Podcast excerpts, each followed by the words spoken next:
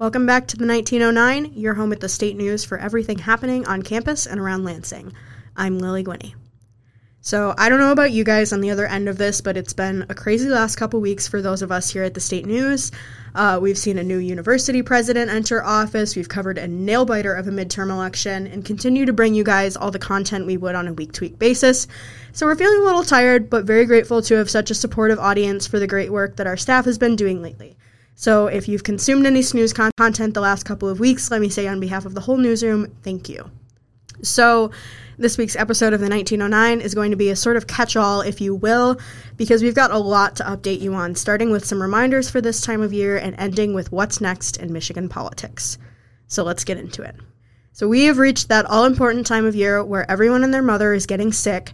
So, we talked to East Lansing and MSU health officials about what you can do to stay healthy for the holiday season. That means flu shots, folks. Michigan State University physicians are encouraging members of the university and the East Lansing community to get their influenza shot and take other safety precautions as flu season sets in. After two winters of being protected from flu season by mask mandates and physical distancing, experts say this season might see more cases as our immune systems are reintroduced to the virus. If you're like me and used to get the flu every year, except for the last two years, this might hit you hard. So, besides getting vaccinated, doctors recommend wearing a mask when you feel sick MSU spokesperson Dan Olson said the university is being proactive and he recommends becoming vaccinated against influenza and COVID 19, washing your hands frequently, and disinfecting high touch surfaces. Vaccinations are available through appointment at Olin Health Center, so be sure to look into that if you haven't already and you live on campus. You can also get your shots by walk in at most local pharmacies. Me and the folks over at the Mac Ave CVS always have a fun encounter this time of year. They love me over there because I'm terrified of needles and I sometimes pass out. But if I can still get my flu shot, so can you. Moving over to some more MSU specific news, the Black Student Alliance held its 50th annual Black Power Rally at the Wharton Center on November 13th. The rally featured performances by several student organizations and is a tradition that first began in 1972 to bring the MSU black community together to both celebrate black culture and give voice to the issues that the community faces through sketches, song, and dance. Organizers said that one of the event's key facets this year was intersectionality, and BSA President Marcus McDaniel Jr. said in his speech that this year's theme is introducing intersectionality for the black community, and that there's a lot of things that go into this how you grew up, how you were raised, your whole environment as it is, what makes you who you are to be able to sit in front of me today. Intersectionality is defined as the ways in which systems of inequality based on gender, race, ethnicity, sexual orientation, gender identity, disability, class, and other forms of discrimination, quote, intersect to create unique dynamics and effect. The event closed with the presentation of the Lifetime Achievement Award by members of the BSA. They offered the award to BSA founder Robert L. Green, who created the space for black students in the basement of his own home in 1967. According to the BSA website, Green's basement served as a space for organization and for black students on campus to come together and build a community. New interim president Teresa K. Woodruff sat down with the State News' campus editor Morgan Womack last week to give her first interview in the position. One of Woodruff's goals as interim president is to bring a variety of perspectives into her decision making. She's met with everyone in senior leadership, engaged with the Board of Trustees to develop communication strategies, and worked with every report that comes to her office. The Board of Trustees unanimously approved Woodruff's appointment as interim president following President Emeritus Samuel L. Stanley Jr. Samuel L. Stanley Jr.'s resignation. She said she values student success the most. As former provost Woodruff said, she's proud of MSU's effort to, quote, knit together strategies across colleges to help students thrive. Students may come to the university not knowing what they want to major in, and she saw her role as to help students explore their options. Woodruff said that in her interactions with people from the MSU community, she works to have a back and forth conversation. She said she states things like a scientist, starting with a hypothesis and asking people to build or refute the argument. She didn't specify whether she wants to be considered for president, but hopes to succeed in her current position and hopes to collaborate with people to bring wisdom to whatever decisions she makes as interim president. In her time as interim, she said she's determined to stabilize the university. At its core, she said MSU's metrics are, quote, excellent, aside from a few oscillations due to leadership and past decisions. Speaking of MSU leadership, after a long campaign season, we now have two new, well, one new, one repeat, members of the Board of Trustees. Renee Knake Jefferson, our incumbent, and Dennis Denno won the two open seats on the MSU Board of Trustees with 24.94% and 24.35% of the votes, respectively, according to the Michigan Secretary of State's unofficial results. Their terms will start in January 2023. Knake Jefferson received the highest number of votes and was the only incumbent on the ballot. She was initially appointed to the board in 2019 by Governor Gretchen Whitmer. Outside of her role as trustee, she works as a law professor at the University of Houston and as an attorney.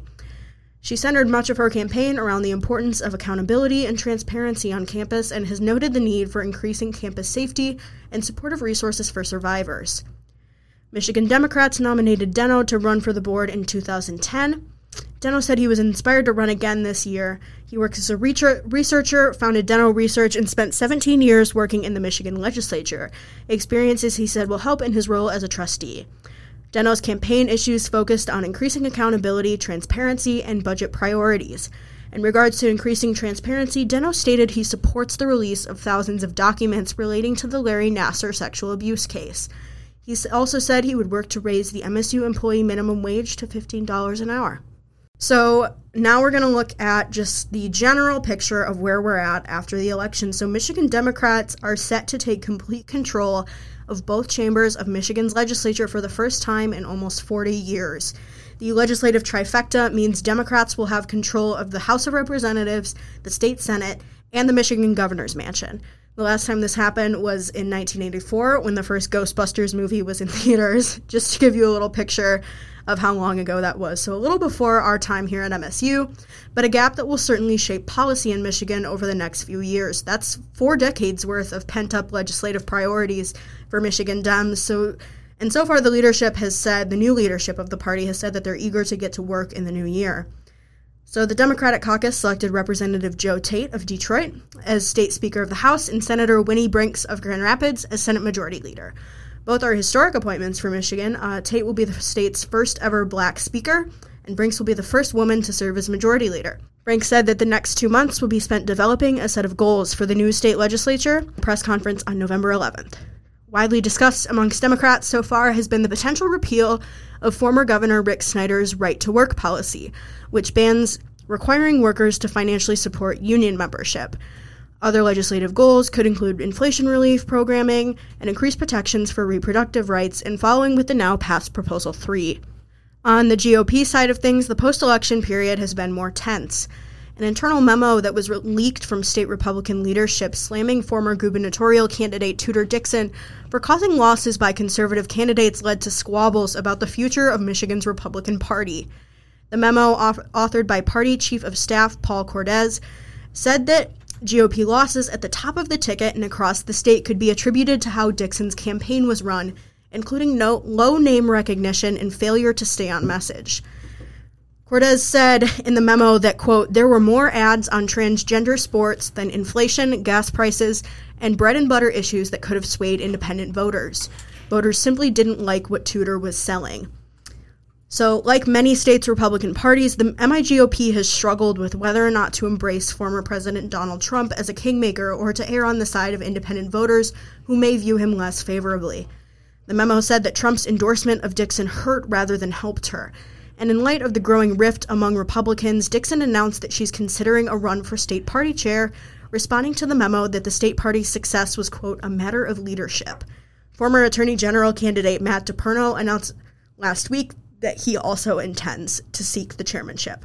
If a candidate like Dixon or DePerno is elected state party chair in 2023, it could represent a formal swing to the right by Michigan Republicans, who have grappled with accusations by Democrats of being too extreme, while also fielding criticism from a portion of voters who believe the party establishment isn't conservative enough. Regardless of where Republican leadership thinks the party may have gone wrong in the 2020 election cycle, the next two years will be the first time in Governor Gretchen Whitmer's tenure that the state Senate won't wield its veto power over her agenda. Democrats' sweeping victories in Michigan represent a significant change from the norm, and that shift will extend into governing. Whitmer, speaking the morning of November 9th, said that she's excited to build on the work of her four, first four years in office and outlined several issues, including repealing the retirement tax and preserving the Great Lakes, that she hopes to tackle in her second term. So, a little closer to home, MSU students had a direct and arguably historic impact on 2022 elections. Newly reelected Congresswoman Elissa Slotkin said in a press conference after Election Day that she likely would not have been able to achieve the margin of victory she did without Spartans showing up at the ballot box. Hundreds of MSU students waited in an hours long line at Brody Hall to vote on election night. The last student cast his vote after waiting until 11:30 p.m., over 3 hours after the polls officially closed. Slotkin gave a special shout out to these students. This turnout, she said, was the fruition of same-day registration and voting measures that were on the ballot in 2018. It's estimated that close to 3,000 students voted in person on campus on the 8th, with even more voting absentee or in early voting. So it has been an insane, long, and very exhausting campaign season, and I just want to give a shout out to everyone who participated in the civic process over the fa- past few months. Data shows us how important the youth vote is, and MSU students went above and beyond in both organizing and turnout to make sure that the voices of college students were heard. We at the State News are proud of everyone who waited in those long lines or who went through the absentee or early voting process to cast their ballots, and we were extremely excited here to cover it. And with that, the 2000 campaign season, 2022 campaign season has come to a close, and everyone involved should go take a nap and gear up for what's next. So, to take us out today, we've got a fun story from our social media staffer, Griffin Wiles. Fans were ready for it when Taylor Swift tickets went on sale, but Ticketmaster was not. Call it what you want, but buying tickets to Taylor Swift's recently announced tour proved to be anything but swift. Thousands of MSU students hopped on Ticketmaster between 9:30 and 10 a.m. last week in hopes of scoring the chance to see the pop superstar who released her 10th studio album Midnights last month. The Eras Tour, a sprawling 52-day um, North American tour set to kick off in 2023, marks Swift's first ever tour since the Reputation Stadium tour in 2018. Another tour, Loverfest, was planned for 2020 in promotion of her seventh studio album, Lover, but it was canceled due to COVID 19. Since then, Swift has released three studio albums and about and two re-recorded albums, leaving fans to wonder when she would tour with the new material, as well as how she would manage to squeeze nearly 100 new songs into a cohesive setlist. The Eras Tour poster, which pays homage to each of Swift's 10 distinct eras, seems to reveal the answer – she won't be just touring with the rustic folklore and Evermore and the synth pop laden Midnights, her entire discography is fair game. So Ticketmaster put some fans on their vigilante shit. The ticket sales giant released a statement yesterday citing, sorry, last week, this was recorded just a couple days after the pre-sale, uh, citing historically unprecedented demand for the tour with millions logging on to purchase tickets. Many fans waited upwards of four treacherous hours only to find most of the pit or lower bowl tickets were already purchased. But there's no bad blood. Fans said they're unsure if Ticketmaster would have been able to plan accordingly just because of Swift's superstardom. So if you withstood the great war that was the Ticketmaster queue, even throughout all of the champagne problems it caused, we're congratulating you for being so ahead of the curve, the curve became a sphere. The verified fan presale, like love, is a ruthless game unless you play it good and right. And if you were left like me, mad woman without any tickets, we feel for how sad, beautiful, tragic it was. And if you're headed for those resale prices, well, you're on your own, kid. And that's it for our episode of the 1909 today. You can find us every Monday wherever you get your podcasts. Enjoy your Thanksgiving, and signing off from East Lansing, I'm Lily Guiney.